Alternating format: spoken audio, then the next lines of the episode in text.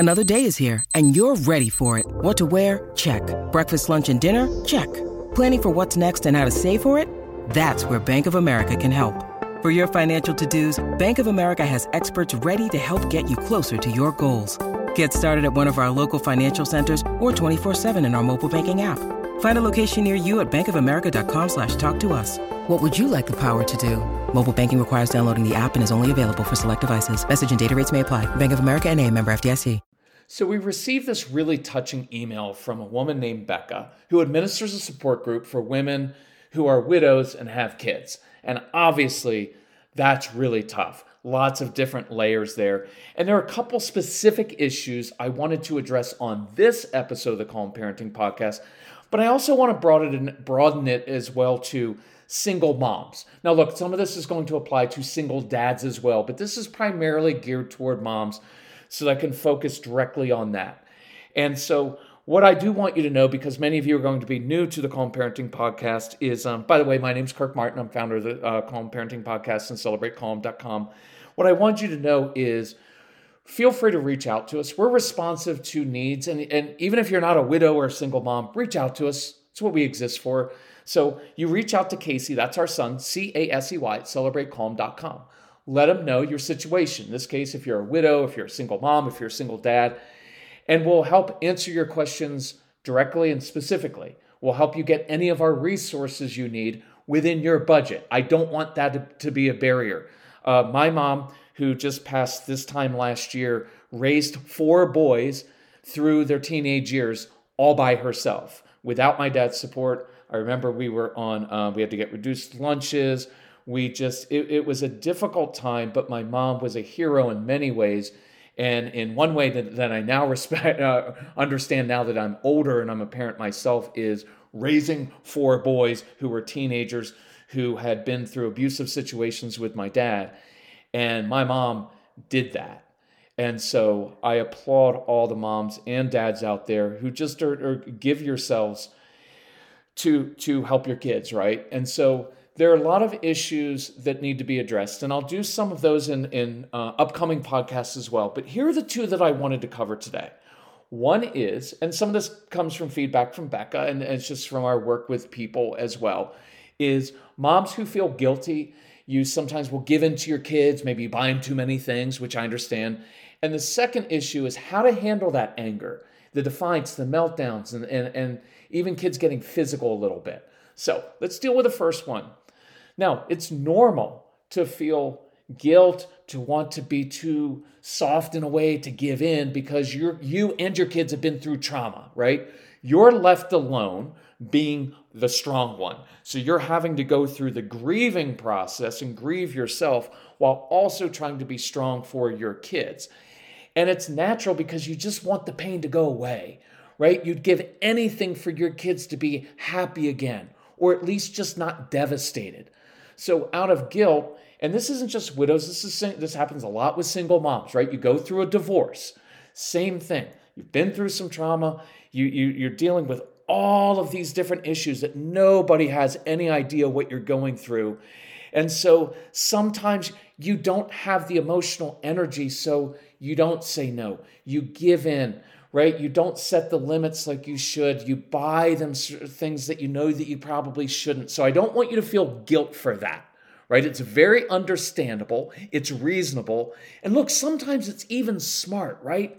Because you only have so much emotional energy to expend. And sometimes you have to, in our programs, we'll call it read the moment, right? And you have to prioritize and you have to simplify and focus on what's really important. So I want to give you some perspective that I hope will help you without making you feel guilty at all, because that's not our goal ever. We don't do guilt and blame. We just want to own things, and we want to make things better for our kids and our families. So here's some perspective. See, you, right? You don't alleviate pain by giving kids stuff. You don't alleviate the pain by letting them get away with attitudes and behaviors that ultimately hurt them, right? Because now this causes a snowball effect, because now they don't only, you know, they don't have a dad, but now they're starting to lose some internal discipline and that North Star, right? So it's kind of doubling down on the loss of the father, Right? It's kind of like having a child who's isolated, and then you feel bad for the child, so you give him extra use of his screens. Well, he already doesn't have a lot of friends and he's unhappy, so I'll just give him some screens, because at least when he's on his screens, he's happy, and at least he's occupied. But see, that doesn't make that isolation any better. It makes it worse, and it's not good for him. Or right, like when parents, like we all pretty much do this, or those younger moms, parents don't, but it's like, oh, I love my child. I think it's a treat, so let me just give my child lots of sugary things. That'll be a treat, right? Well, it's not really a treat for the child, because it ends up hurting him. And so discipline is something you do for your child, not to them, right? So let that sink in a little bit, because in traditional ways of thinking, it's like discipline is something you do to your child, right? It's me against the child. Well, that's not what discipline is. Discipline is me coming alongside my child and saying, look, you're doing some things that are hurting you, that aren't good for you. So I'm going to come alongside and show you a different way. I'm going to guide you. And I'm going to put boundaries on here, because look, you're not smart enough and you don't have enough life wisdom enough yet to know where those boundaries should be. And so that's what I'm doing for you, not to you, right? The limits that I set, the values that I prioritize, right? And so that's something you have to really work through, is what do we prioritize in our newly constructed family life, right? And it's going to look different than it may be for some other families, because you don't have as many uh, options, perhaps, as maybe other families do. So what's really important?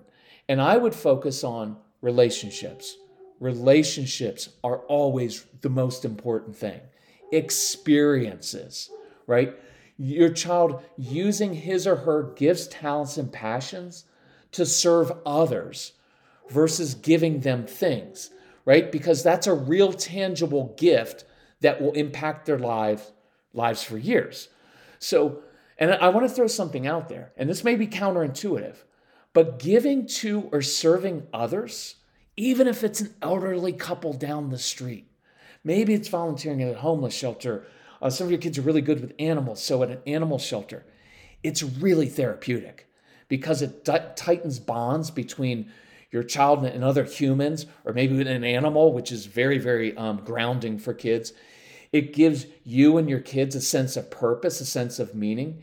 It expands those connections outward rather than feeling isolated, right? And so it's a little bit counterintuitive, but sometimes giving outward when you are hurting is really effective. So it may be too much for you right now, where you are in your journey of healing and recovering, but I'd consider it, right? But just like I do for uh, kids who struggle with anxiety and depression, uh, giving out can be extremely effective.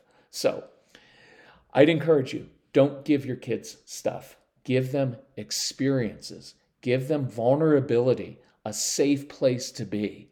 When you can, go for lots of walks. Plan some short hikes, right? I love treasure hunts. I love going out, little kids, hiding stuff in the woods or somewhere in the neighborhood, because kids love treasure hunts, right? And the treasure isn't a lot of money. It's little things that they find, right? But you can plan some short hikes, right? And while you're on your short hike or longer hike, give them treats then, because then they'll burn off the sugar, right? Do adventures together outside, because that's a very healing thing to do. By the way, I'd encourage you with this. Let your kids know it's okay to laugh. It's okay to feel joy, even though they're grieving. Let them know that they shouldn't feel guilty for being happy and enjoying things, even though they lost their dad, right? That their dad would be smiling down at them, seeing them filled with joy. And that's what he would want them and want for them more than anything else, right? That's just a little side note. I, I, I know, because this isn't nearly the same, but this past year I lost my mom. And there was this feeling like I had to be sad for some period of time. Well, some of that's healthy, but then it can be unhealthy, right? So when I picture my mom now, this is what I see. I see her happy. I see her smiling. I see her dancing, because as a kid, she always danced. And I see her joyful. And when I kind of meditate on that and think about my mom, I feel her sharing my joy in things. And that can be really healing, but it can be confusing for kids. And I'm sure you already know that, because you've been through support groups, but I just wanted to throw that out as a reminder. Number two, let's talk about defiance. Let's talk about the anger, right? Now, in our podcast, and I encourage you to go through the Calm Parenting Podcast, there's a couple hundred of them, a hundred of them, and we go through a lot on meltdowns and defiance. So listen to those, but this is specific for your situation. I would encourage you first to normalize the anger. Normalize it, right? They should be angry right now, right? That is a normal thing for them to feel. Normalize the anger at God, because a lot of the kids will be like, why did God take my father?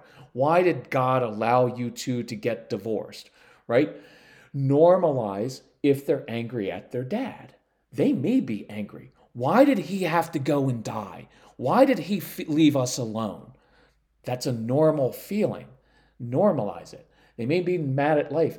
They may be mad at you, right? Because why did you let dad die? Well, who else are they going to direct their anger to at, right? Because dad's gone and God's invisible, right? So they may take it out on you. I would normalize that, because that's healthy to have for a period of time. And one of our favorite phrases for normalizing things is, of course, of course you're angry. That makes sense to me, right? Validate that. You can even share your own feelings of anger and other feelings, you know, up to a certain limit, right? You did, right? That's, that, that's not over the line, but it helps your kids not feel guilty and for them to know, so you're angry at God too? So you're a little bit angry at dad? Yeah, some days, some days I just miss him and it hurts so much, and sometimes I have so much pain, but sometimes it's just angry. Sometimes I wonder why he did that, but I know he didn't do it on purpose.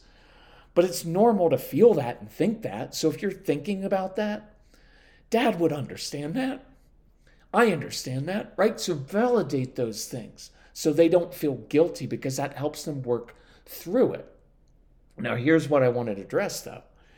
You do have to draw the line at taking it out on you physically or spitting out venomous words at you. So here's an example of a script or discussion that you can have at them, uh, not have at them, have with them, right? And with some measure of intensity, right? And you can say, look, you may be angry at me. You can be angry at God. You can be angry at your dad. You can be angry at life.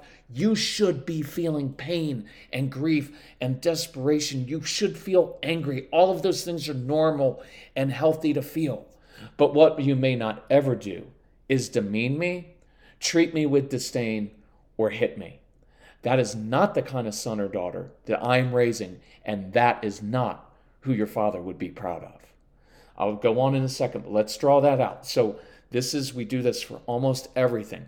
Of course, that assignment is difficult, right? But I believe you're capable of doing it and doing a good job, right? We don't we don't allow them to say, of course you don't want to go to that new uh, Taekwondo class because you're anxious. That makes sense to me, so I normalize the anxiety. But that doesn't mean you're going to stay home and never do anything new, right? So you can normalize it, but you still draw a boundary. So you can be angry, and you should be, but that doesn't mean that it makes it okay for you to demean me, treat me with disdain, or hit me, right? Does that make sense? So you can go on and say, so you should be hurt, feel the pain, take the pain, but we do not ever treat other people that way because of how hurt or angry we are. That's not pain. That's being selfish and self-indulgent. You are a Martin. That's my last name, so you can use your name. You are a Henderson. And this is the way you are to act. When you want to cry, let's cry. I'll get a box of Kleenex. We'll lie in bed on Saturday. We'll talk and we'll relive memories and we'll punch pillows. But then we're getting up and we're going for a long walk, because I'm going to show you how to be sad and how to grieve, but also how to heal, how to deal with pain in life in constructive ways. So we're not going to cover up the pain with iPhones, with donuts and stuff. We're going to courageously and bravely handle this in a way that would make your dad proud, in a way that you will be able to hold your head high and be proud of yourself. Look, that was hard for me, and I'm not even in this situation. So this will be hard. And if you break down while you're saying those things, good. I want your kids to see that, because that's courage. Courage isn't putting on a tough exterior. Courage is feeling all that stuff, but you continue to move on. Give yourself some space to have days where you don't get anything done, days where you do just bond with your kids. But try not to replace experiences and bonding time with just giving in or giving them stuff. Look, I know that doesn't cover every situation you're going through, but hopefully it's a start. If you, we can help you with anything, reach out. Casey, C A S E Y, celebrate calm dot com. Tell them your situation. We'll make sure we, we can answer, help answer questions. We can guide you and get your right resources within your budget. Um, look up the other Calm Parenting podcasts. Look at celebrate calm dot com. But if we can help you, just let you know, okay? Love you all. Talk to you soon. Bye-bye.